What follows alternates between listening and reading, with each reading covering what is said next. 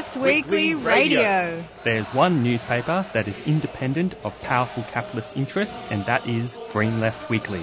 It's the people's voice, committed to human and civil rights, ecological sustainability, democracy, and equality. It presents ideas that the mainstream media won't. Green Left is a leading source of local, national, and international news with analysis, discussion, and debate to strengthen the anti capitalist movement. It helps expose the lies of the capitalist press and puts the voices of the marginalised and the oppressed at the centre of fighting for a better world and helps us understand the political developments unfolding around us.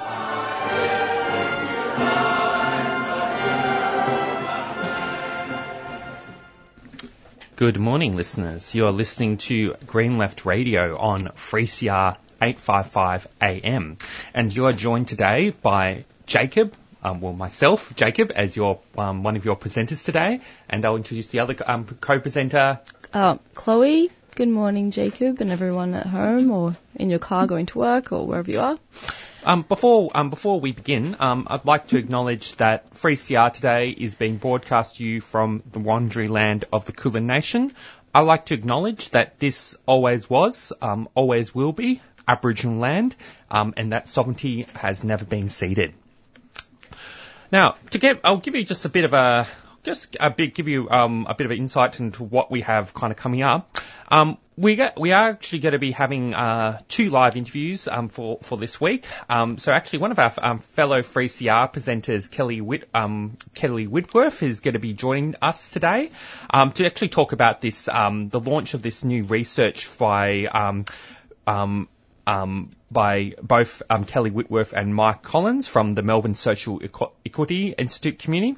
And basically, it's going to be basically um, discussing um, this research, which discusses new housing, um, new approaches to housing action uh, in response to, you know, basically research on this on the Bendigo kind of street kind of occupation, which was actually something that um, Green Left Radio actually from its um, when that um, campaign was at its height, we actually covered that campaign very regularly um, with kind of regular interviews. Um, I was also um, I was also a participant in that um, protests. Um, so yeah, we're going to be um, talking a bit. Um, we're going to be having a bit of discussion with Kelly and Mike about that, um, and then we're going to be joined um, by Catherine um, Strong from Extinction Rebellion, who's going to be talking about um, the Occupy for the Climate that the Extinction Rebellion is planning for the end of May. And then earlier on in the program, we'll be playing a recording of a talk by Reihana Mohideen, um, uh, which um, which she spoke at a public forum that was organised by Green Left on Tuesday, uh, the 18th of April, on opposing AUKUS and militarism in the Asia Pacific. So, I guess probably to kind of start off a bit of a kind of discussion. Um, usually we go through some head, uh, a bit of a kind of headline news story from from the activists um, from the activist kind of space, and generally try to cover kind of stories, you know, against uh, against oppression. And I guess probably one important sort of story and a, a bit of a very concerning development, and this is following on from what we've actually been previously covered, but probably our listeners have been aware. But there's been a very emboldened kind. Um, the right wing have been and the far right have been consistently have been organising and mobilising around the issue of of opposing trans rights and actually pushing um, transphobia. And essentially, um, they've been targeting um, they've been targeting um, local kind of council kind of meetings um, who have been because a number of local councils have been organising, you know, LGBTI um, Q events, including um, drag queen um, drag storytime events for um, for, um, aimed at, at aimed at children at um, local libraries and, and so on. So there was actually uh, very concerning around hundreds of around over a hundred um, right wing kind of far right protesters basically protest against a local council meeting on on um, by the Monash City Council on Wednesday. And essentially, these these groups such as My Place and Reignite Democracy Australia, um, which are basically far right kind of groups espousing conspiracy theory thinking and very much hostile to the LGBTQ um, community, basically rallied supporters to to essentially descend on the uh, Monash Council offices in Glen Waverley on Wednesday night to basically demand the cancellation of a sold out drag queen event in at the Oakleigh uh, Oakleigh Library. And I think this was there was a, I think the the crowd was estimated over 190 people, and they basically attempted to disrupt the meeting. Um, and I guess possibly one, I guess, positive thing has been that, you know, the council, unlike some, there has been some instances where local councils just cave into the sort of pressure and just cancel the event. Um, at this point, they haven't made a decision to cancel the event at this stage, although we can't obviously can't rule it out. Like I think obviously we have to oppose. I don't think we should be giving in mm. to any kind of threats mm-hmm. from from the far right to cancel uh, these events. Yeah. Um, especially since in you know in actual reality, when you look at the um, the big sort of trans rights mobilisation that happened um, um, that happened recently, you know, there is actually a very strong level of public support um, for this, and very much what the far right represents is a minority, but of course a minority that is actually increasingly being in, emboldened, and it's been emboldened by a lot of the developments that have been obviously happening in the United States because the Republicans and um, are basically and the far right and all sorts of right wing forces are basically using transphobia as a sort of the main kind of key issue by which to mobilise their supporters. Yeah. Um, yeah, I guess you're right. The right wing culture wars have now really shifted their focus towards demonizing trans people. And they're using this, you know, they they are trying to undermine the left to create this barrier between ordinary people, working class people, and the, and, you know, they are really tra- targeting all trans people. And we've also been hearing reports that comedian, cabaret, and cabaret star and drag artist Ruben Kaye has been forced to pull out of the Sydney Comedy Festival after threats from Mark Latham and Christian Lives Matter fascists. So, you know, it would be important to get to this rally call by Campaign Against um, Racism and Fascism at Oakleigh Library next Friday. It's to protest to defend drag time story time, uh, drag story time and stop the far right.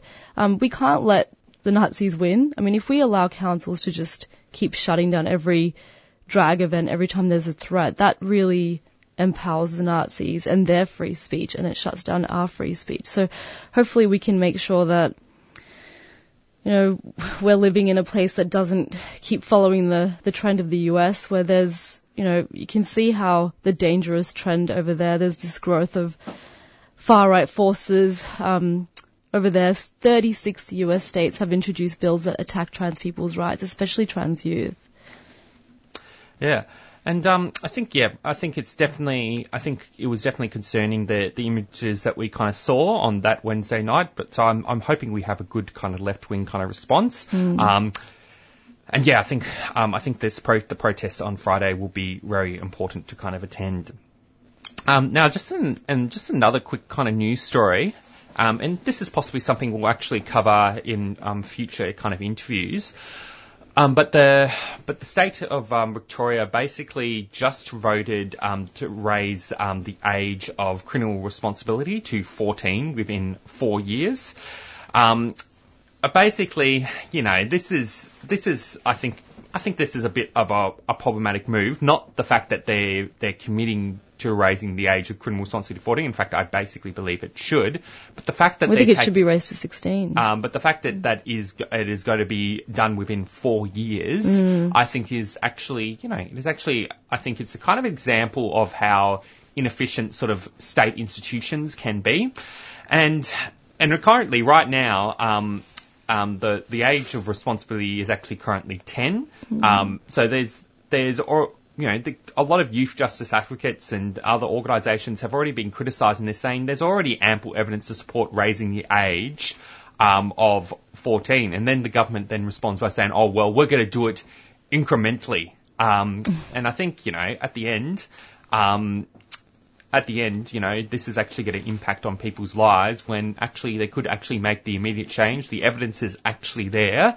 Um, this whole you know, this whole idea that, you know, the government just can't make a, a sudden change, I think is a bit you know, I think it is a bit um, a bit ridiculous in quite a lot of ways. Um, and I think we tried to probably cover interviews speaking with youth justice groups about you know why it is actually important to raise the age of um, um criminal responsibility to 14 at the bare minimum. You know, children should not be yeah. uh, imprisoned, uh, especially since disproportionately um, this effect impacts on First Nations children.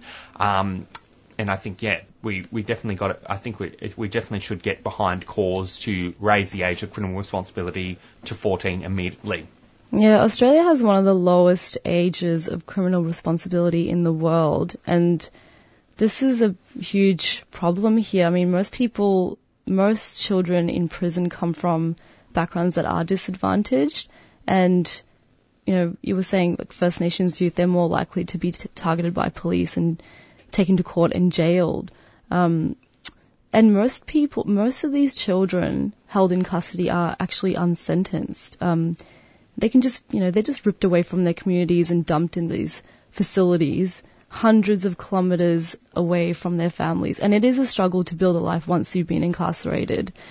Um, and the incarceration rates for First Nations young people are 18 times higher than that of other youth. It's, it's, um, you know, and that's why there's so many black deaths in custody as well. Um, First Nations people account for more than half the prison population.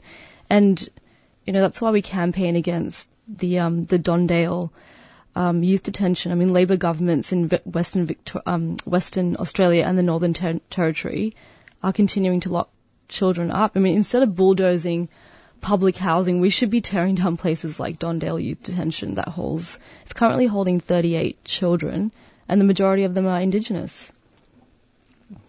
But yeah, this is definitely, um, in terms of this, um, covering this sort of national news announcement, we definitely want to sort of cover a, a bit more detail from, you know, having discussions with um, youth justice advocates and potentially First Nations voices on why, you know, why we have to, um, why we have to get behind the cause to raise the age of responsibility. Okay, well, um, I might just go play a quick few, um, a quick announcement. Um, you're listening to Green Left Radio on 3CR 855 AM. I've had a few jobs over the years. None I've really loved. A mate suggested I use my skills to teach. Turns out I only needed to study for under two years. Now I'm in demand in a secure career I love. Come on, kids, gather round. Are you ready? Fast track your study and start teaching sooner with an accelerated learning program. Visit vic.gov.au forward slash teach the future. Authorised by the Victorian Government, Melbourne a 3CR supporter.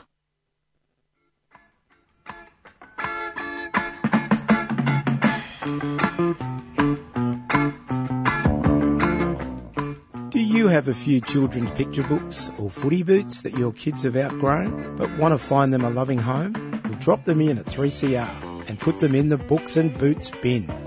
Books and Boots regularly sends pre-loved children's picture books and sports footwear to remote and regional First Nations communities and children across the country. Contact us at Books and Boots or go to the website www.booksandboots.org.au. We love a good book.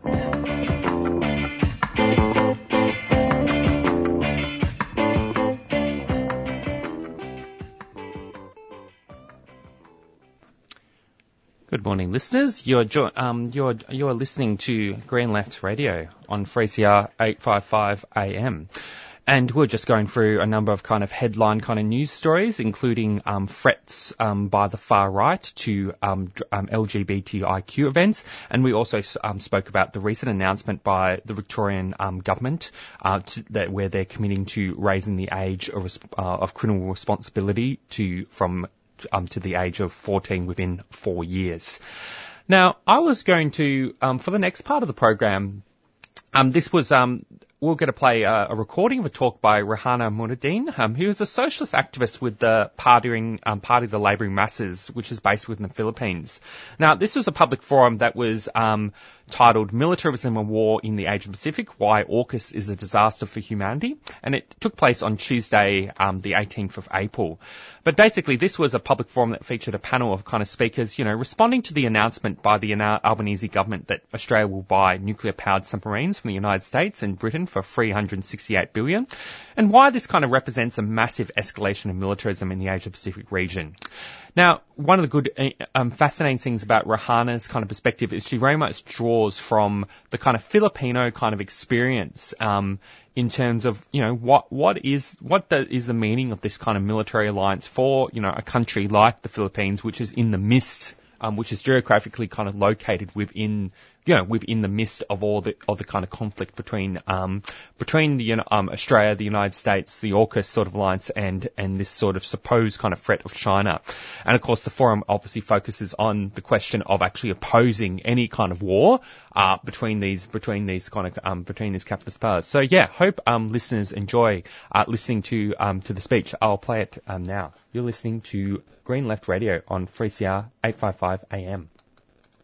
Hello, everyone, and uh, thank you for inviting me to speak today, and solidarity greetings from the from PLM, the Partido Lakas ng Masa, uh, Philippines. I think there might be some comrades from the Philippines uh, uh, in the room, Zoom room today. If if you are, um, because some of you promised to attend. uh, magandang gabi po sa inyo lahat and uh, welcome. Uh, I, agree with the political anal- analysis of the previous speakers that the central aim of the Pivot to Asia strategy and Washington's foreign policy today is curbing the rising economic weight of China and its rapidly increasing influence in the Asia Pacific in order to regain Washington's strategic balance through a direct competition with China. And this also includes the alliances that China is forming, such as with Russia, but of course, this region has always been an important one for the colonial powers. It's not something that just changed around the time of the Obama administration. There's a long history here. Uh, an important one for the colonial powers and more recently after Second World War for the United States and the imperialist blocks of the globe, uh, imperialist bloc of the global north to the colonial wars against China to subjugate the Chinese people and their struggle for liberation, to the imperialist wars against liberation struggles in Korea, Vietnam, Laos, Cambodia, bases and military treaties, political interventions to set up and prop up dictatorships, uh, and so on. Uh, it's a bloody history uh, of intervention in the region. And, of course, more recently, Uh, and of course, this was done under the guise of the spread of communism, which uh, uh, there were, uh, which threatened uh, imperialist uh, global capitalist interests. But of course, more recently, the new factor, if you like, is the rise of China and its influence globally. And um, as uh, Jacob pointed out, the National Security Strategy paper under the Biden administration uh, makes this very clear and uh, the National Security Advisor for Biden, Jake Sullivan, asserted that the post-Cold War detente with Beijing is over. It took a Republican to create detente, and of course it takes the liberal Democrats to be the uh, sounders of the war drum. Uh, and at the recent Congress of the Chinese Communist Party, President Xi Jinping warned that China faced stormy weather um, or that stormy weather was ahead. Uh, rather classic understatement, but this was, you know, threaded right through uh, the speech and the presentations at the CP Congress. And we, should also note here that this push, this escalation or, or, militarization, this military escalation in the region takes place at a time when there is a multiple crisis of capitalism. Uh, the economic crisis, the social crisis, the political crisis, and of course the major thing that uh, really frames uh, um, uh, the existent existential crisis, which is uh, the climate emergency. So it's in this context uh, that this uh, escalation is taking place, where this struggle is taking place, especially led by the United States for for the hegemony of the global north um, today. Um, and uh, we call this the triad of aggression, AUKUS. Uh, uh, Jacob has outlined it, Quad, but also the neoliberal economic uh, offensive integration continues in uh, uh, IPEF, the Indo-Pacific Economic Framework for Prosperity, with a dozen countries initially joining America's brand new neoliberal project targeting Asian markets for super profits. So, of course, the, primary thrust of the strategy is a military one, but the economic integration, the, the, neoliberal offensive uh, to uh, get to exploit Asian markets, to exploit the markets in the Pacific for their super profits, for the super profits of the big corporations, of the powers of the global north continues. This does not, this has, they will not let go of that either. Of course, the South China Sea dispute is a very important one for our region, for the countries in the region, especially in ASEAN, where China claims sovereignty over the seas, um, and the estimated 11 billion barrels of untapped oil and 190 trillion cubic feet of natural gas, etc. The area is also a major trade route, and the competing, the competing claimants are Brunei, Indonesia, Malaysia, Philippines, Taiwan, and Vietnam.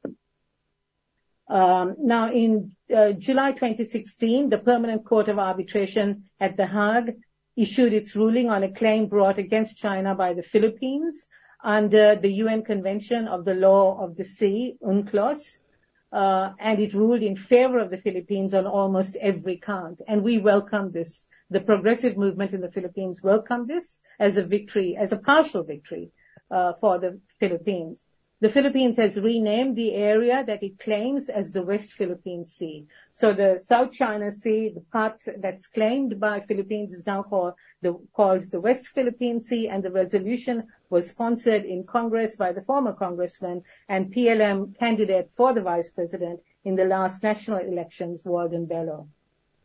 Walden Bello described the ruling, the Hague ruling, as a flawed victory saying that the Hague verdict is not an undiluted victory for the Philippines, and at least in the short term, it will not unlock the door to peace in the region. And he was absolutely right. Our position is for a two-pronged approach to the dispute around the South China Sea, which is both a military de-escalation and multilateral agreements. Unfortunately, China has taken to using unilateral moves to secure what it sees as a defensive parameter instead of cooperating with other countries in ASEAN to reach multilateral agreements. We describe this as bullying tactics driven by an, by an aggressive nationalism. China has unilaterally claimed over 90% of the South China Sea with its infamous nine-dash line map that has no historical or legal basis and it has moved to grab, for military reasons, maritime formations like Scarborough Shoal and Mischief Reef that are in the exclusive economic zone of the Philippines. There is no excuse for actions like this, which Beijing must stop, and China must engage in negotiations with ASEAN countries that have legal claims in the South China Sea to bring about a peaceful territorial settlement. Stop harassing our, harassing our fishermen our own fishing communities of the PLM in the northern, on the northern sea coast are routinely harassed. Their old fishing boats are routinely harassed by Chinese military vessels. It's just madness. It's, it's just stupidity.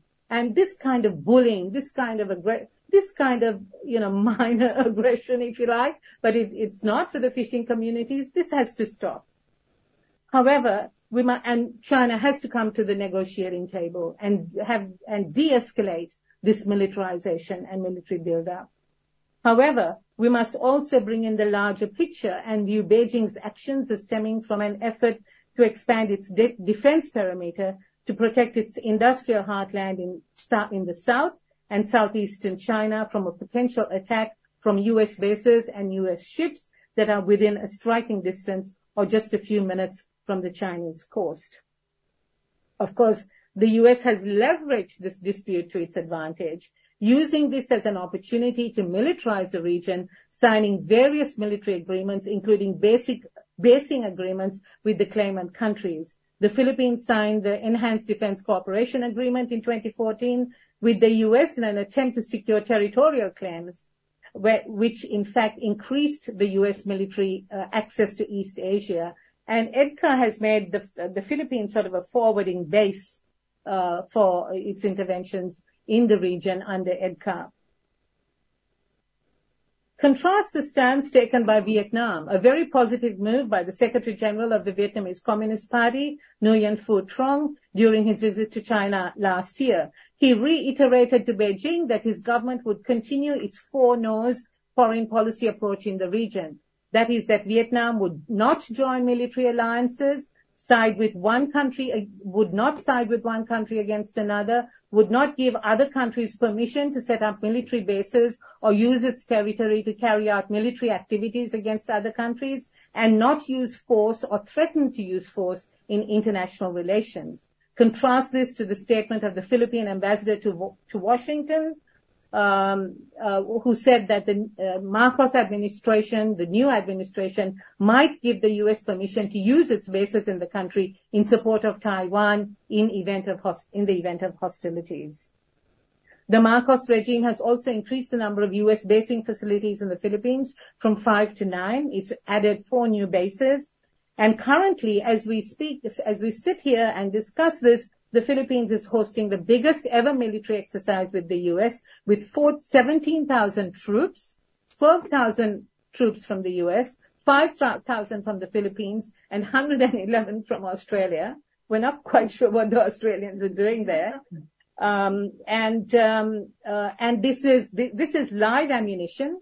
It's, it's in the past they didn't use live ammunition. We know this from reports on the ground. They're using live ammunition and uh, it's essentially training the Philippine soldiers how to use the military equipment. And this has been described in the Philippines as the recolonization of the Philippines by the United States. Um, so uh, I have now Taiwan. Uh, though the war in Ukraine is a leading geopolitical trouble spot today, the Taiwan Straits and the South China Sea are a close second. Taiwan is increasingly becoming a key piece in the U.S. militarization plans in the region. Washington's aggressive approach to addressing its decline as a hegemonic power is fraught with danger. And Washington's bellicose mood was underlined by U.S. House Speaker Nancy Pelosi's visit to Taiwan last year, followed by President Biden's explicit commitment to assist Taiwan militarily.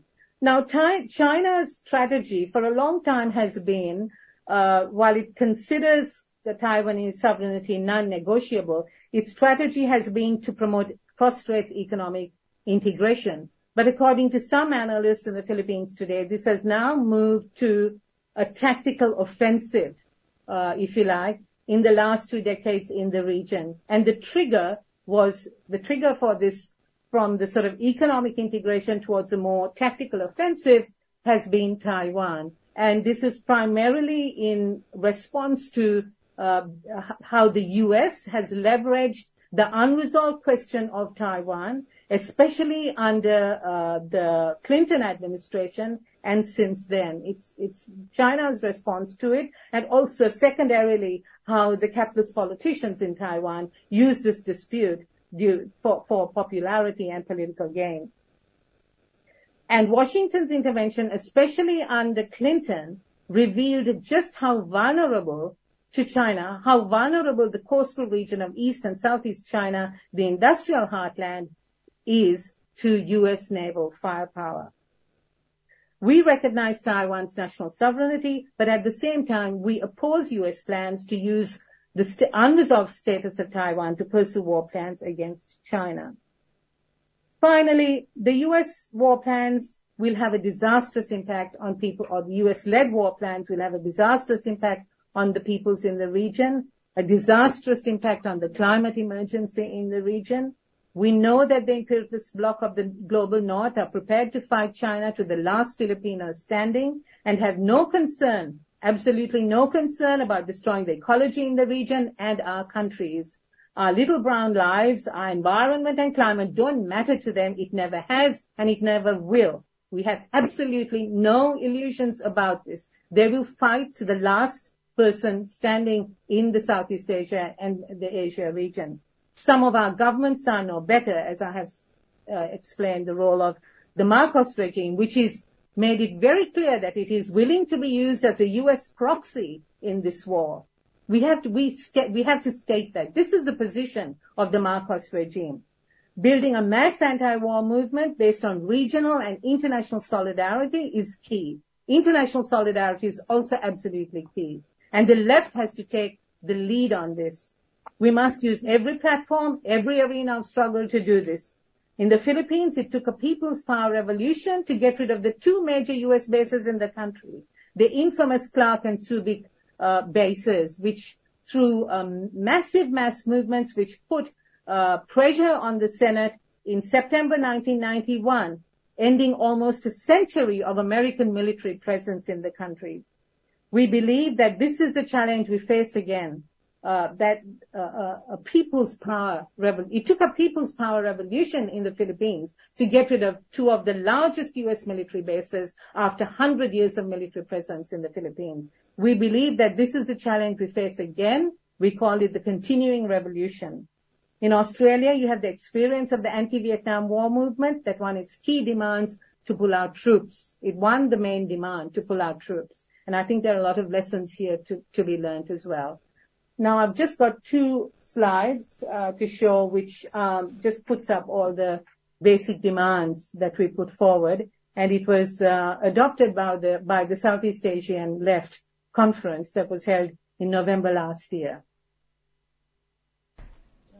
You're just listening to a recording of um, Good Morning Listeners. You're listening to Green Left Radio on 3CR 855 AM, and you're just listening to a recording of a talk by Reihana Mohideen, um, who was who spoke at a public forum on Tuesday, um, the 18th of April, that was organised by Green Left and Socialist Alliance on opposing um, militarism in the Asia Pacific and why AUKUS is a disaster for humanity. Now, I'm just going to go play a quick. Um, I'll play a quick. I'll actually play a quick announcement, um, and in fact, I'll just play this kind of recording. Um, basically on May Day, um, and, and the kind of facts, um, yeah, by Joe Toscano. You're listening to Green Left Radio. What do Christianity and May Day have in common? both movements have stolen pagan feast days. The Christians stole the pagan feast day of Christmas, and trade unionists and militant workers stole the 1st of May, a very important day in the calendar in the Northern Hemisphere for pagan festivals. But in 1884, at a conference of the Federated Trades and Labour Unions of the United States and Canada in the United States, the conference decided to launch an intensive campaign for an eight hour working day and encouraged widespread strikes and struggles on the 1st of May 1886. In Australia, in Melbourne, on the 1st of May 1886, brothers David and William Andrade, heeding the call of the Federated Trades and Labour Unions of the United States and Canada, launched the Melbourne Anarchist Club, Australia's first anarchist organisation. On the 1st of May 1892, the first public demonstration was held in Melbourne to celebrate May Day on the Yarra Bank. The meeting was chaired by well-known Melbourne anarchist Chummy Fleming. May Day in Australia is an anarchist day. Happy May Day. Enjoy the pagan rituals that we all love to do on May Day. Right, you're listening to Green Left Radio on 3CR 855 AM. And so before our next, our next sort of live interview that we have lined up, I thought we would, um, draw from the guests and um, give, give a bit of a news report from the pages of Green Left. And Green Left just published this article yesterday, which is reporting on, uh, and we actually covered this, um, we covered this in an interview actually a few, um, in, um, several weeks ago, but it's basically about um, it's basically reporting on how the Sydney University, um, the NTU branch at, at, Sydney University has basically voted to end uh, a historic kind of strike campaign, but the fight kind of continues. Essentially, this um, NTU members at the University of Sydney you know, voted to end their industrial action after 22 months of strikes, meeting, forums, stalls, information bulletins and rallies. And um, the, the, mass meeting of union members, which um, voted um, by 364 to 290 on April 18th against a motion to launch a three-day strike in the week starting on May 1st. The campaign has been was led by militant groups at a militant group at University Sydney, Rank and File Action, which moved the motion for the 72-hour week of action. And Michaela Pangrease, um, who's actually being interviewed on Green Left, um, she told Green Left that the vote to end strike action and conditionally support management's offer was disappointing. And, you know, she is critical of, of, in a sense that she believed that the members essentially voted a, a, man, a, a, motion that gives conditional support for a substandard deal. So unfortunately, the vote to end strike action is in a, some a sense a disappointing a win for management. And she points out that, you know, the General Secretary Damien Cahill and New South Wales Branch Industrial Officer Simon Kepton, you know, strongly urged the April 18 meeting to wind up the industrial action. Cahill and others from the NTU executive ad- advocated the National Rapid Settlement Strategy. Pangrease said, which I think relies on the threat of arbitration and new industrial relation laws to pressure members to capitulate. And of course, the, um, she argued that um, Man, um, McKellar argues that the um, that this strategy prioritised setting agreements as soon as possible, using the agreement argument that continuing to fight would weaken the branch and undermine bargaining at early universities. Now, on the other hand, you know, despite despite this compromise, I mean, it is reported that you know the um, the NTU Sydney from you know their months of kind of struggle, you know, won a number of important wings, including you know um, including decasualisation, has been put on their map. There are 330 new ongoing positions, and current casual staff have been given priority for 30% of these.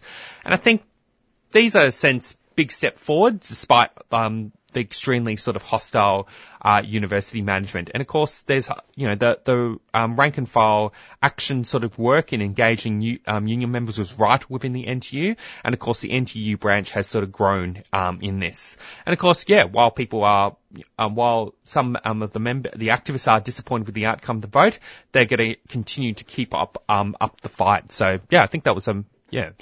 And I guess probably one kind of thing to note as well is there's going to be there is going to be ongoing disputes um, mm. starting to happen at Deakin University, Melbourne University, and Monash. And so I think you know we're going to be we're going to be advertising some of the strike actions so some of our listeners can stand in solidarity. I think you know the universe um, the fight against ongoing fights against university managements are going to be very important workers' struggles in this coming period. Yeah, this is a very um, inspiring, well, would have been a very inspiring strike campaign in solidarity to all 290 members who voted in favour of that three-day strike.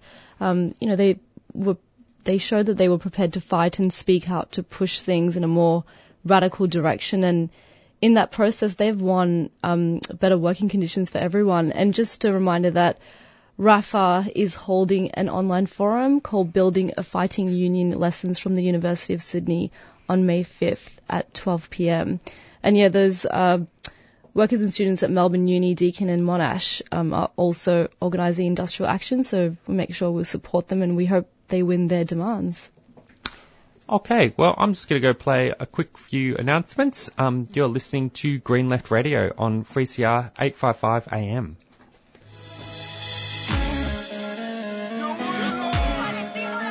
Keffiyehs are Palestinian scarves and they're a symbol of support for justice for the Palestinian people. Buying one will support the last remaining factory in Hebron that makes keffiyehs and all proceeds from the sales support projects in Palestine, especially Gaza, as well as local solidarity organizations. From the traditional black and white keffiyeh to an array of modern designs, all scarves are $35 each. Explore the range and order online or drop by 3CR during business hours. We're your support for the rights of Palestinians. Go to kufiyas.org.au, that's K-U-F-I-Y-A-S dot a 3CR supporter.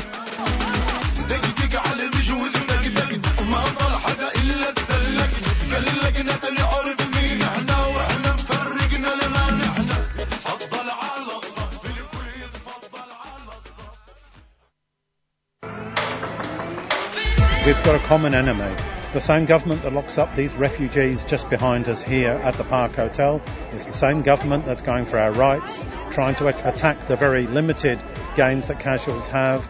And so when union activists take up the cause of refugees amongst their fellow workers, it's not an act of charity. It's about building workers' united self-defense mechanism, understanding that we're all part of the same battle. You're listening to Radical Radio on 3CR, 855 on your AM dial, 3CR digital, and podcasting and streaming on 3cr.org.au.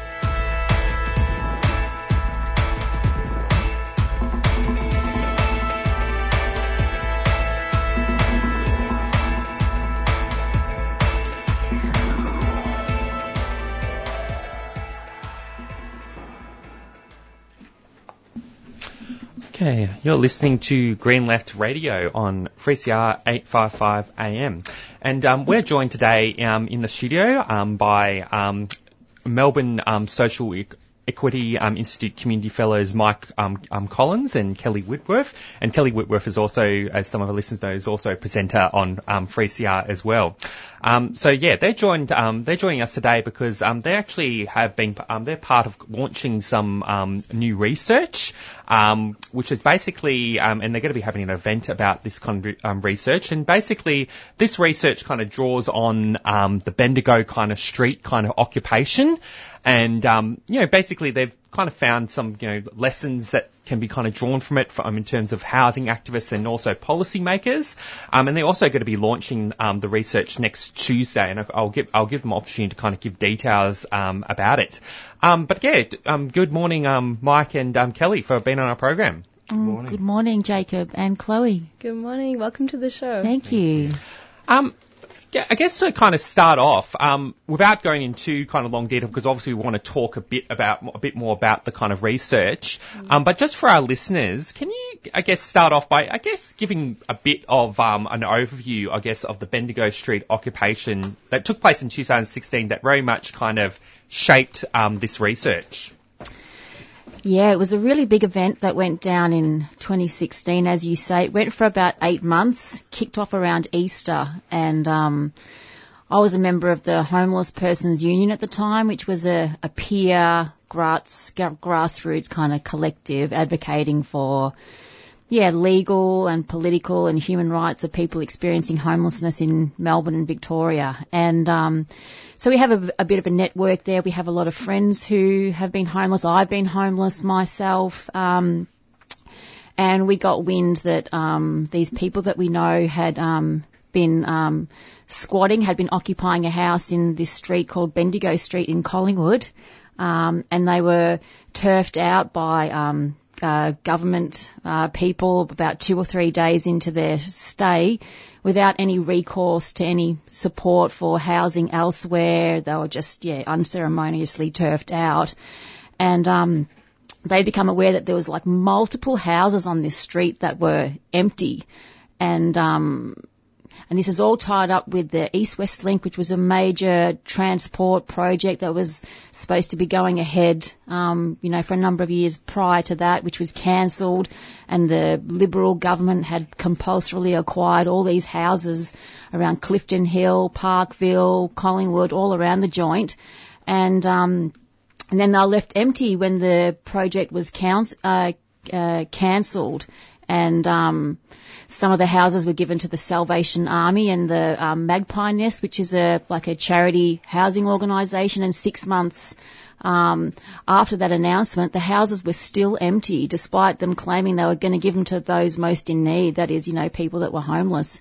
And so one day we um, decided, you know, after a few weeks of planning, that we were going to occupy one of the houses to draw attention um, to this issue and to draw out people responsible for the housing, who was managing them, who owned them, what was happening to these houses in a homelessness crisis. And we were there for eight months, and um, we just planned to be there one day. Eight months, um, and that was from so that was from that occupation lasted from March 30th to November 2nd in 2016, right? Yep. Before being attacked by armed police. Uh, thanks for that background. Um, What can you tell us about the research that has been undertaken with the Melbourne Social Equity Institute and Informal Urbanism Hub, drawing on the experience of the occupation? Well, I um, I, I, work in local government and I work a lot in housing policy.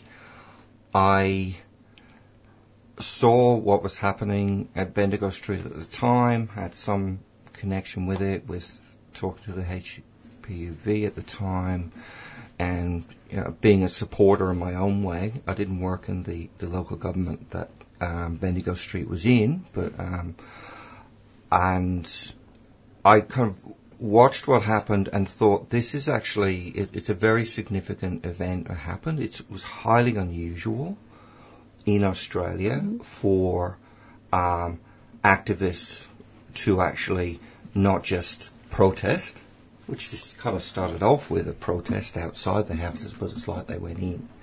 And they went into the house in the street and right across Melbourne. Um, there was a an awful lot of attention, a lot of media attention, a lot of political attention put on this. Um, and it felt like a really important event and series of uh, events to understand. And coming from from a government perspective, being uh, in government and in local government, I thought, well, what actually happened kind of on the ground? Um, these things happen, and then people they end, people go on with their lives. But I thought it was really important that we actually understand um, what was happening on the ground to everybody involved, and from that, other things to kind of understand um, for for the future. So out of that, um, I um, had been a little bit connected to the University of Melbourne Social Equity Institute. They're a fantastic little institute within the University of Melbourne. They do probably some of the most important kind of research, and their research is really about bringing people who are not necessarily academics in to actually do and be able to tell the stories that are often unheard stories and, and difficult stories to tell. And out of that was a suggestion that maybe coming from government, I, um, I could have a perspective um, on um, this event, but I really wanted to kind of work with um, uh, somebody who's actually there and on the ground, and, and I knew Kelly a bit, and I, um, we just came up with this proposal to to work together on this and to kind of go on a journey between ourselves. You know, a bit of an odd couple we are, but you know, we, we, we kind of coming from our different perspectives on to understand what happened. So that was the kind of genesis of it, and then we uh, started uh, talking to people and reading a lot and talking a lot to, to each other as well to understand what happened. And um, going into that, I guess um, because I guess part of your kind of launch, um, you've um, kind of um, one of the kind of things about it is that I, I guess in terms of the kind of conclusions, I guess of this sort of research and um, basically, I guess, what can you, I guess, tell us about, you know, some of the lessons um, that have, I guess, been revealed for this um, research, which you say is lessons that can be applied for both, you know, housing activists um, and also policymakers um, in regards to kind of housing and and other, and, uh, and other things. Yeah, um, I guess I'll, I'll, pick up on a couple just on on the the local government kind of end. I, I wanted it just not to be a piece of you know research that that uh, you know is interesting but um, isn't useful. We, we, wanted to come up with, as, as, you say, some some recommendations out of our insights from the research. Uh, one of them is, I think, in terms of looking at how local government operates, is um, really with the best will in the world of people who, who work in local government, may, may, be they elected councillors or the officers in in the organisation, they it's sometimes really hard to understand what's going on when you're kind of dealing with them. It's it's there there are their own language, their own kind of rules. The way decisions get made is really hard to understand sometimes. So that communication to people in their communities and especially when there's a point where there's there's an action, there's activism, um, to to understand well what are the ways in which things can happen or things can happen better um, by understanding the kind of processes of government. So that's one thing we think they can do a lot better at doing. And to add to that, I guess, um, actually counsel people to get out of their big buildings and their offices and to actually get down to the site of the action, wherever it may be occurring, and speak to people yeah. that are on the ground because we also, you know, as, you know, just adding to what Mike said, you know, one of the big issues was, and, and for us during Bendigo Street, we didn't know how all those processes worked. We didn't know who to reach out to. They didn't communicate it well. Um, so yeah, they really need to get out of those buildings and get down to where the people are and really and really hear what's happening in their community, especially if they're um, if their goals are are aligned. You know, if local government does have a policy in place to support, um, you know, housing for all, they really need to reach out to grassroots activists on the ground and um, support them um, in many different ways, as the report uh, speaks to as well. There's many practical things that they can um, do, things like. Um, um, helping them with um, media resources. Like the uh, councils have a really big uh, well-funded communications team.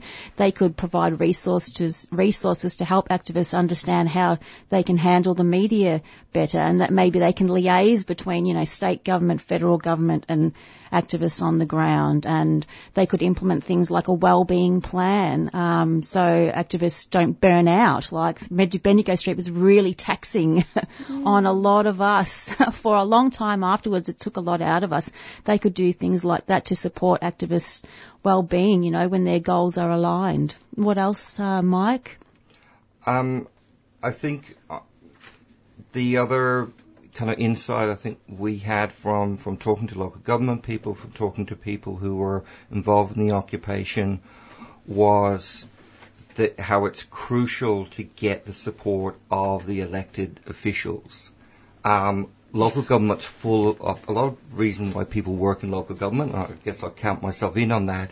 Is they're often passionate and care and want to have good support for the community. They want change to happen, but the the workers inside local government aren't necessarily the ones that have the power to really kind of drive the resources and, and get the get the big voice to be heard of local government in terms of kind of support. It's the elected officials. Now they're often local councillors.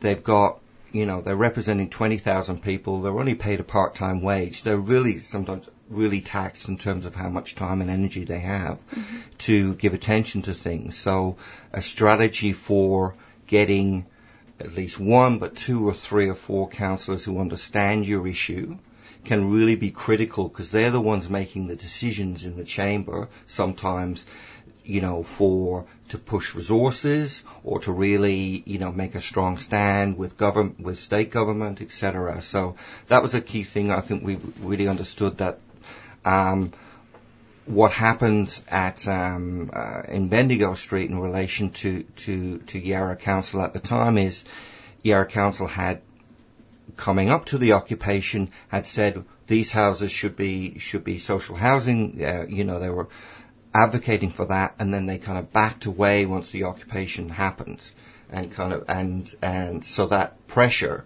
on mm-hmm. state government to support kind of ebbed away, um, and I think there was an opportunity there that could have been that, uh, you know, a uh, bet there could have been a better outcome. The really sad thing that's happened with Bendigo Street with the houses that were occupied is they ended up um, pretty much, I think, nearly all, but the vast majority of them were sold on the on the open market for up to upwards nine hundred thousand, a million dollars, um, and you know that that in itself, I think could it could have been something different. There could could be housing there today in that street for people in our community who really need it, and we know there's a lot of people in our community who really need um, uh, affordable, affordable housing. Hmm.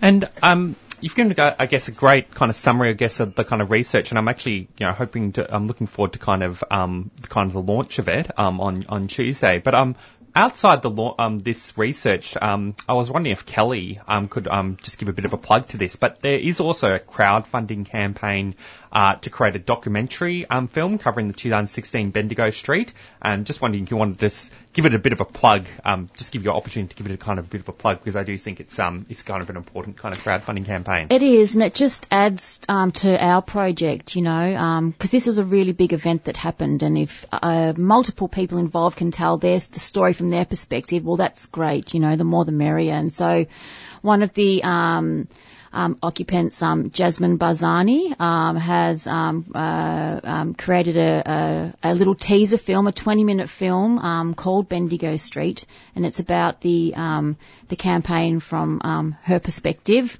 and it's a great little film, and you can find it online. And yeah, so she's in the process of raising funds to make a feature about it. Have you seen the the teaser Jacob? Oh, I haven't gotten around to watching it. Sorry. Oh, it's fantastic. Mike's seen it. Yeah, it is. Um, it's great. Stunning. It's, stunning. it's, stunning. stunning. The, you know, you can read words on paper, but but the energy. There was, you know, there was a lot of great footage taken at the time. I think the the energy that it captures in terms of what was happening at the time is it's really important. I think that there's there's a there's a audio visual document as well of, of the occupation. I think because um, I think it was a really important historical event in terms of housing justice and in Melbourne.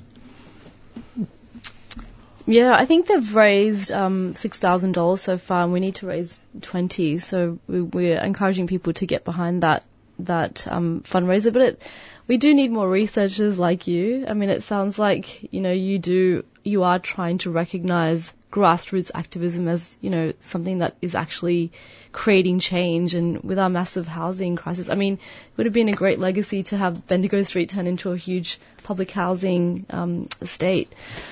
I must mention though that um, like there were a lot of victories that came out of the campaign, and people that were very vulnerable on the street did end up getting public housing permanent elsewhere, not on Bendigo Street, but elsewhere in the community. So that's a huge win, and we are so proud of that. Those people are continuing to to live. They're survivors today, and they have secure, affordable public housing. It just doesn't happen to be on Bendigo Street, and that's a real, one of the tragedies about the occupation is that, um, yeah, those houses, most of them ended up getting sold for over a million dollars.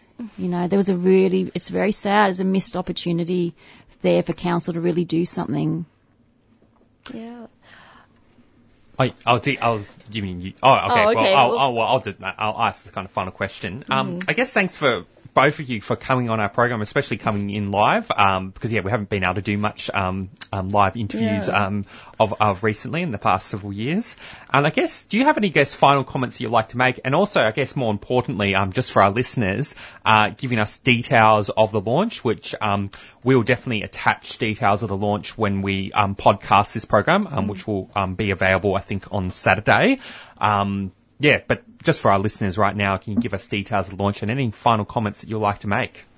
Um, well, the launch is happening at 6 o'clock next Tuesday, 2nd of May at um, the University of Melbourne, and we're just really thankful again for our support from the Melbourne Social Equity Institute and from the um, Informa Research Hub, which is based there in the Melbourne School of Design.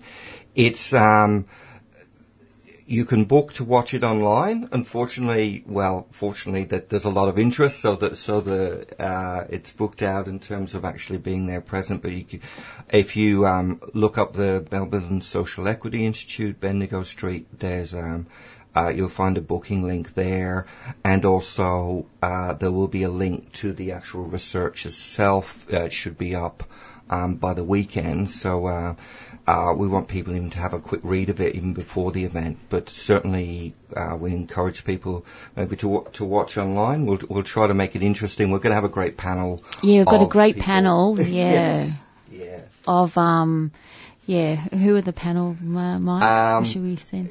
Yeah. Um, Anne Barton, who's um, who who worked in, in Yarra Council d- during this period and um, Meg Fitzgerald from the Fitzroy Legal Centre um, is also there, and um, and uh, Pat um, Ciappelloni, um, who's um, uh, very much involved in the occupation as well will be there, and we'll be having a, I guess, a conversation uh, about the research, but also about um, the actual events as well. And we're, we're, just really encouraging people and online as well to put in questions uh, because uh, we we want this to uh, hopefully stir up kind of questions, debates, um, interest in um, not just research, but actual action and like future action and how that can be the most effective.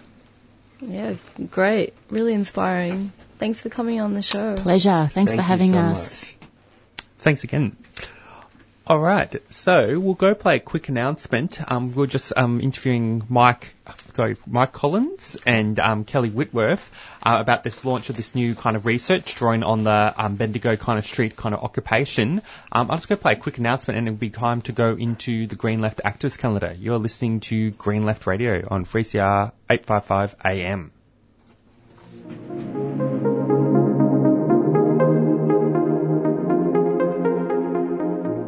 The Yoorrook Justice Commission is the first formal truth-telling inquiry into injustice experienced by First Peoples in Victoria.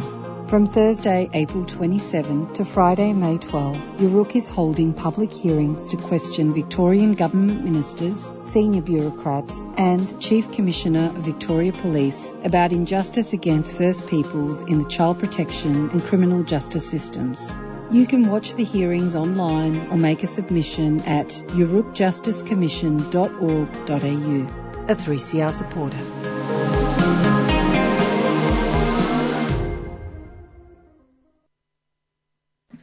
You're back on Green Left Radio on 3CR, and now it's time for the Green Left calendar. And we'll start with today, um, Friday, April the 28th. We've got International Workers' Day Memorial, which is going to be at 10:30 a.m. Argyle Square in Carlton.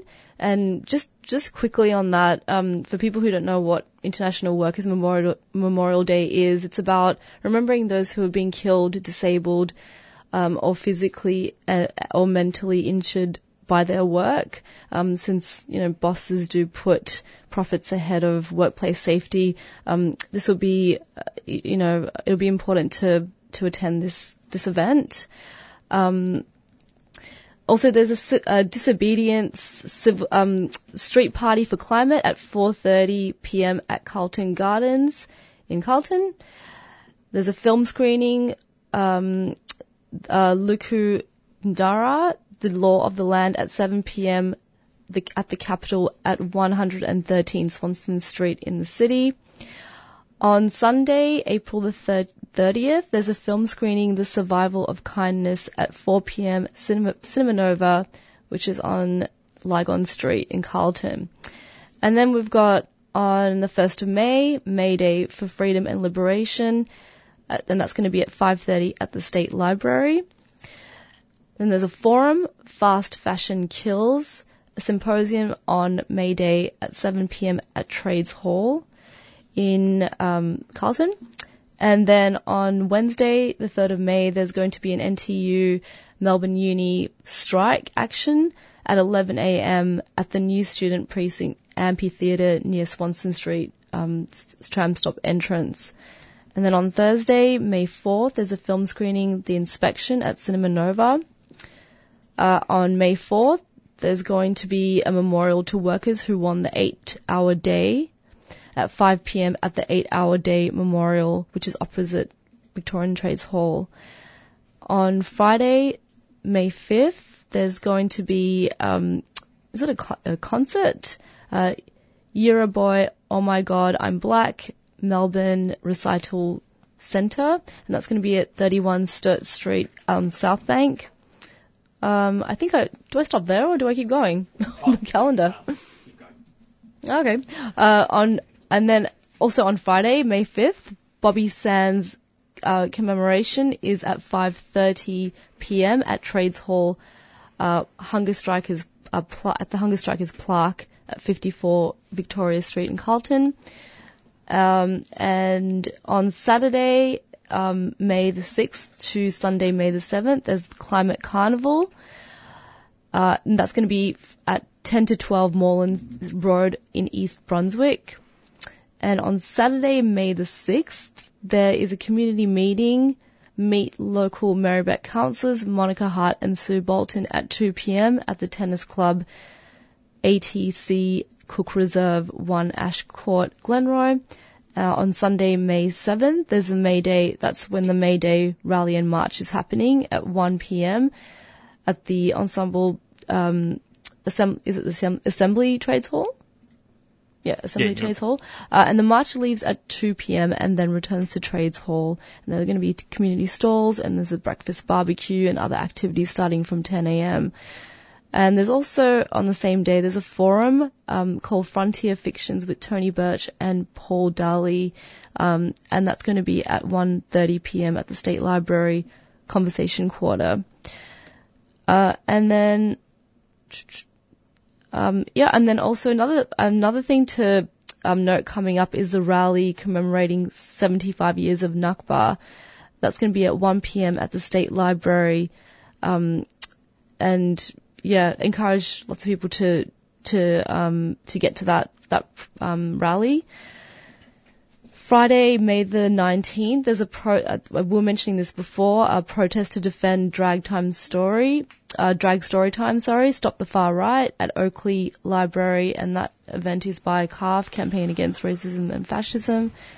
And there's going to be Timor, Timor-Leste Solidarity, Keep the Change at 5.30 at Trades Hall on, again on, on Friday, May, May 19th. And on Wednesday, May 24th, there's a film screening Oh Jeremy Corbyn, The Big Lie at 6 p.m. at the new International Bookshop. All right, so we'll just finish up the activist calendar kind of there. Um, I just want to make a quick announcement that um, Matt Ward, who's our regular sort of music correspondent on Mm. Green Left, has just um, rele- um, has just um, published uh, his article for Green Left, ten new albums to get you back on the streets. It's basically his music roundup from what has actually come up on April, and I thought I would actually play uh, I play a song from that. Um, basically this uh, this is um, from a, co- a compilation of um, of songs from um, from French musicians, but some of these um, um, songs basically draw on um, strike chants um, because basically. Pe- um, listeners are probably aware there's this really big, massive, ongoing workers' strike uh, against uh, against Mac- the Macron government um, lowering the pension age. So yeah, I was going to go play uh, play a track. This is uh, Level d'Essence by John Fortis. And stay and also stay tuned because we've got a spokesperson from XR, Catherine Strong, coming on after this song to talk about Occupy for Climate Melbourne. Thank you very much, colleague. You're listening to Green Left Radio on 3CR 855 AM.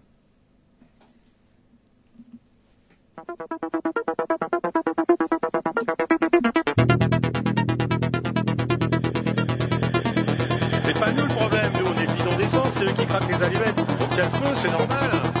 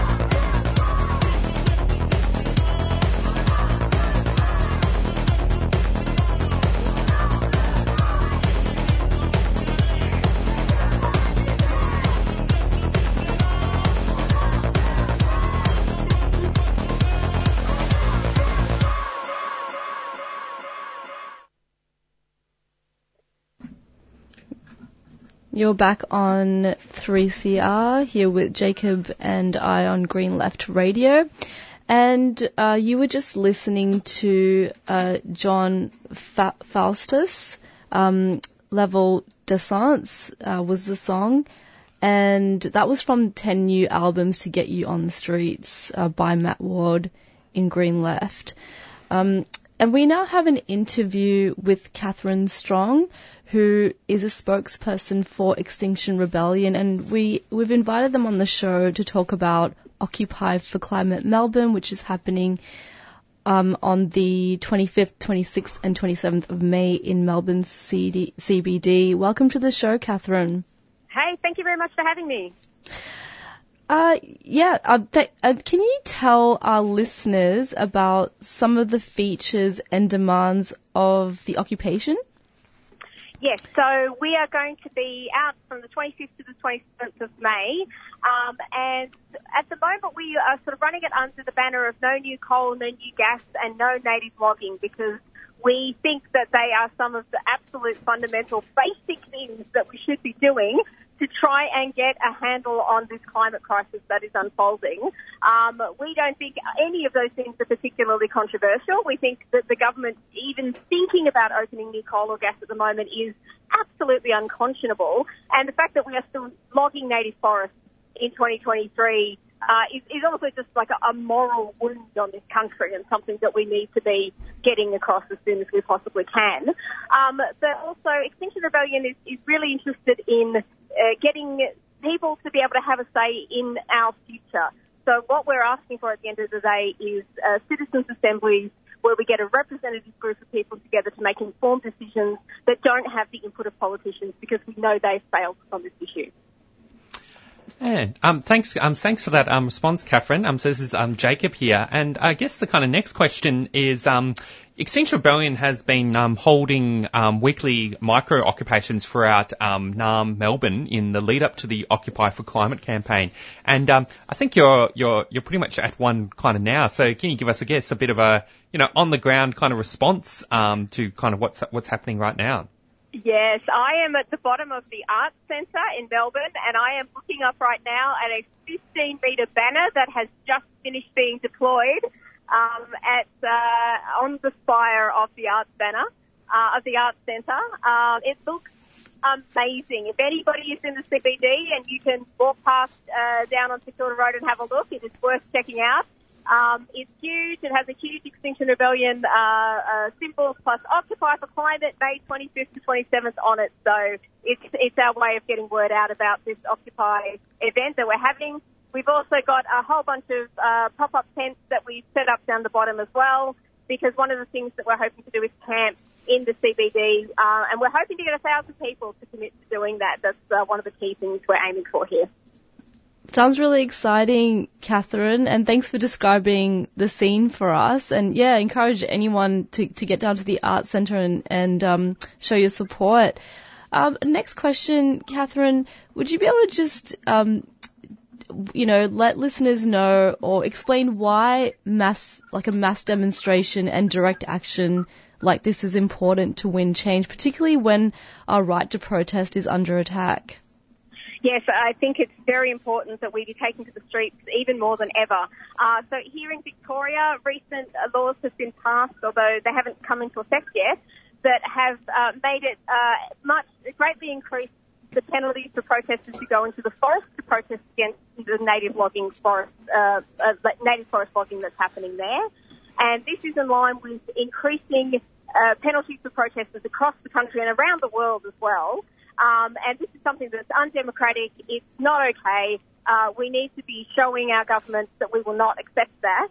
Um, and we know that with the issue of the climate, um, people have spent decades now doing the polite things like sending letters to people, like signing petitions, like doing A to B marches, and the impact of that has been that emissions have been increasing. We haven't seen the turnaround that we need. We haven't seen the action that we need. Um, and this is an existential issue. Uh, scientists are talking about hell on earth. They're talking about societal collapse. They're telling us that action needs to happen now, uh, and there's just no time to mess around anymore. And um, what um, I guess one of the things I, we want to ask I guess, is, I mean, you're at this kind of occupation right now, and I guess why do you think that it's, um, you know, from Extinction Rebellion's kind of perspective, you know, why is it that you know protests and direct action like what? Just asked that question. Oh, you just did. oh, sorry about that. Oh no, sorry, sorry, no, no. Uh, the la- next question is, um, how can people get involved in Extinction Rebellion, and can anyone sort of um, join? Uh, anybody can join. Uh, we, you don't need to feel as though you can do things like climb up the Arts Centre. We've got lots and lots and lots of jobs that we need people to do, um, and they don't involve always being. If you can't be on the streets, we've got things you can do that don't involve being on the streets. But it's the whole range of of of, of uh, anything people can bring. We love it. Um, you can go to our Facebook page, so uh, XRBit um, Extinction Rebellion Victoria. Um, you can go to ausrebellion.earth, and that's A-U-S rebellion.earth, and you'll find all the information you need there as well to get involved with this campaign. Hmm. And um, anything would you like to let our listeners know before we wrap up the interview? Like, how can people sign up for the Occupy for the Climate? Um, I am pretty sure that at this point in time, if you Google Occupy for Climate, um, I, I, think we are one of the first people that comes up there. So Great. that's a really quick and simple way to do that. Great. Well, let's keep building the, the climate movement. We want to encourage people to get involved in this. And Extinction Rebellion Melbourne are, like you said, aiming to get at least a thousand people to rebel with them, um, occupy the streets and say no to new coal, no new gas, and no native forest logging. And yeah, thanks, uh, Catherine, for taking the time out um, from that micro occupation at the Arts Centre to speak to us. Thank you very much for having me. Right. Um, sorry, just. So you were just listening to Catherine Strong, who's part of Extinction Rebellion, and she was just talking about Occupy for Climate Melbourne, um, and that's happening on the 25th, 26th, and 27th of May, and we'll be, um, you know, sharing the links to that, um, to the information on how you can get involved um, on the podcast on 3CR. All right. Well, we'll just play a quick few announcements, and then we might give um, we might round up the program with just a few kind of news stories. You're listening to Green Left Radio on 3CR 855 AM.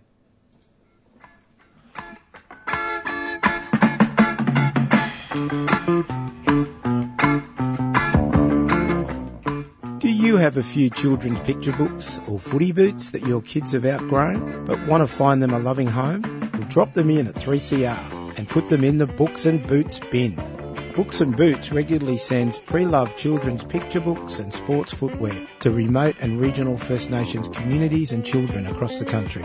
Contact us at Books and Boots or go to the website www.booksandboots.org.au. We love a good book.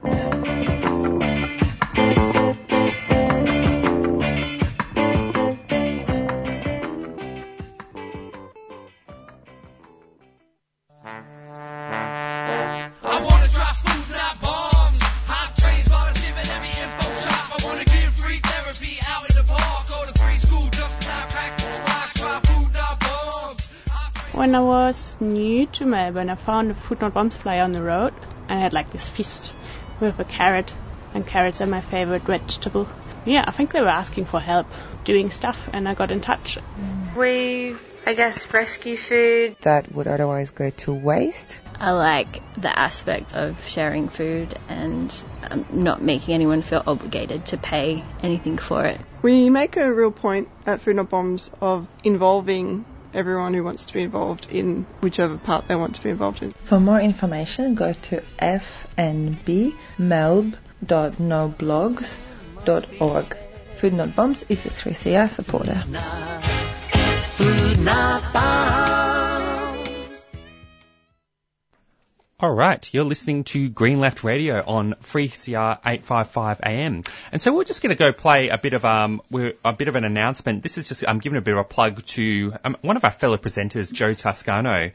But he's um, he basically organises um, a um, a kind of walking kind of tour. So this is just information about an annual walking tour that um, Joe Toscano organises about the anarchist origins of the Melbourne May Day celebrations. Um, so yeah, this will go on for four um, four minutes and fifty seconds, and then we'll kind of wrap up the program with um with um with a few other kind of updates. You're listening to Green Left Radio on 3CR 855 AM. What do Christianity and May Day have in common? Both movements have stolen pagan feast days. The Christians stole the pagan feast day of Christmas, and trade unionists and militant workers stole the 1st of May, a very important day in the calendar in the Northern Hemisphere for pagan festivals. But in 1884, at a conference of the Federated Trades and Labour Unions of the United States and Canada in the United States, the conference decided to launch an intensive campaign for an eight-hour working day and encouraged widespread strikes and struggles on the 1st of May 1886. In Australia, in Melbourne, on the 1st of May 1886, brothers David and William Andrade, heeding the call of the Federated Trades and Labour Unions of the United States and Canada, launched the Melbourne Anarchist Club, Australia's first anarchist organisation. On the 1st of May 1892, the first public demonstration was held in Melbourne to celebrate May Day on the Yarra Bank. The meeting was chaired by well-known Melbourne anarchist Chummy Fleming. May Day in Australia is an anarchist day. Happy May Day.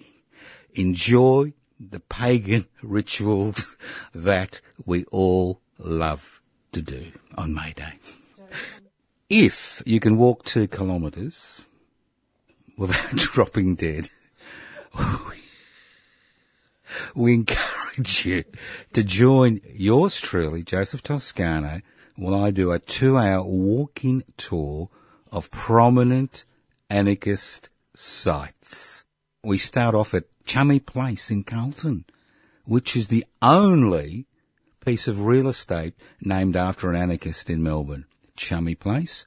We then trundle on to the Melbourne Trades Hall to have a look at the monument to the anti-conscription movement, which was placed inside the Trades Hall in case it was defaced, and that was in the 1920s. Then we'll trundle along to the Agricultural Hall, the centre of the Matteotti Club, when Italian socialists and anarchists tried to alert the trade union movement in Melbourne and Australia to the emerging fascist threat in Europe. Then we'll go across to the eight hour monument where they started collecting money in 1855 but didn't erect it till 1892 because the money kept going missing. And then we'll go to the Tunnerminnerwait Maulboyheenner Monument and you're wondering what's that got to do with May Day? Well, it's an anarchist initiative. And from there, we'll go to a little restaurant in Exhibition Street. No, not to eat. In 1892, David Andrade set up Melbourne's first multi-story anarchist centre.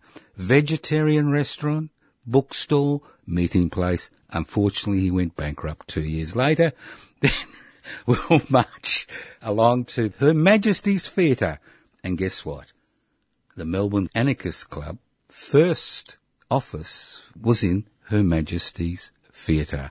And then we'll have lunch at the Paramount Food Hall. Cheap, accessible food. Monday, the 1st of May.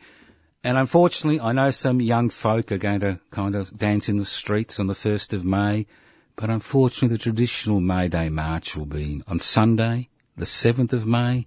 So if you want to celebrate on the 1st like 3CR is doing, come along to both events on the 1st of May. If you want to get more information, go to the Anarchist Media Institute website, give us a call on 0439 395 489. Plenty of information on the net, but the important thing is we need you there at 11am on the 1st of May because we need to celebrate May Day on the day that it's meant to be. And whether you're a pagan or a Christian or a trade unionist or you're all of them, come along for the walking tour on the 1st of May at 11am at Chummy Place in Carlton. Okay, you're listening to Green Left Radio on 3CR 855 AM. So I thought um, I'd like to um, get ready. Um, I'd like to thank all our listeners for tuning in this week. Um, I think it's actually been a great program. We've covered um, a kind of diverse kind of range of, of content. Um, but I guess I want to give, I guess, a bit of a kind of plug, you know, to keep you know, news um, like Green Left Radio, to keep programs like Green Left Radio, and also 3CR on on the air. You know, because we're not backed by you know major corporations. You know, we we're attempting to kind of challenge the kind of oppression of the of of the capitalist system and actually build the active resistance. Um, of ordinary people against against the capitalist system. You know, we actually rely very generously on the donations and support of ordinary people to keep to keep programs like Green Left and um, radio, um, like Green Left Radio going and and the Green Left Project. And so, just to give a plug, if you you know support our work, you can become a supporter for as low as ten dollars a month or five dollars a month um, for um, for the online edition of Green Left. But also, you can also um, in terms of supporting 3CR, you can also support 3CR by becoming a subscriber, and you can become a supporter of Green Left by going on our website greenleft.org.au forward slash support, and also if you go on the 3CR website, which is 3cr.org.au. And also, this program will be um, podcasted, um, and we'll be uploading this program, and it'll probably be uploaded on Saturday morning. Um, so stay stay tuned for that. But there'll also be there's also usually an unedited sort of um, version of the program um, that instant, automatically gets put up on our website as well. Um, and you can find out the podcast on free on the 3cr.org.au website. But yeah, Chloe, do you have any sort of final comments you want to make too?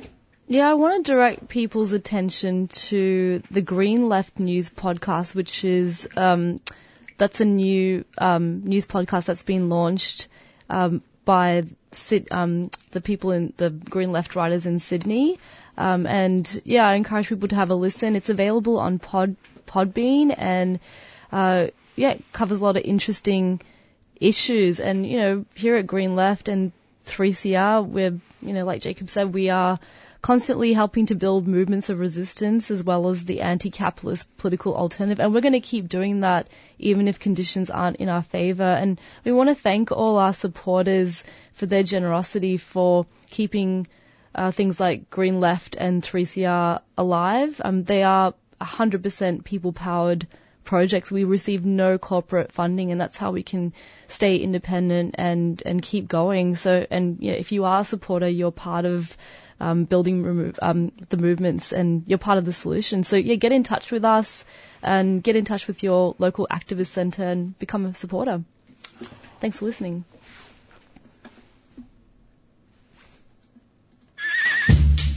This brings us to the end of the show.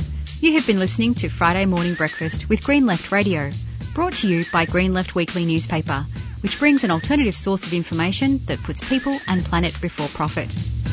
If you like our work, become a supporter from $5 per month at greenleft.org.au slash support or free call 1800 634 206. Arise, you workers from your slumbers. Arise, you prisoners of want. For reason in revolt now thunders, and at last ends the age of cant. Away with all your superstitions. Serve all masses. Arise.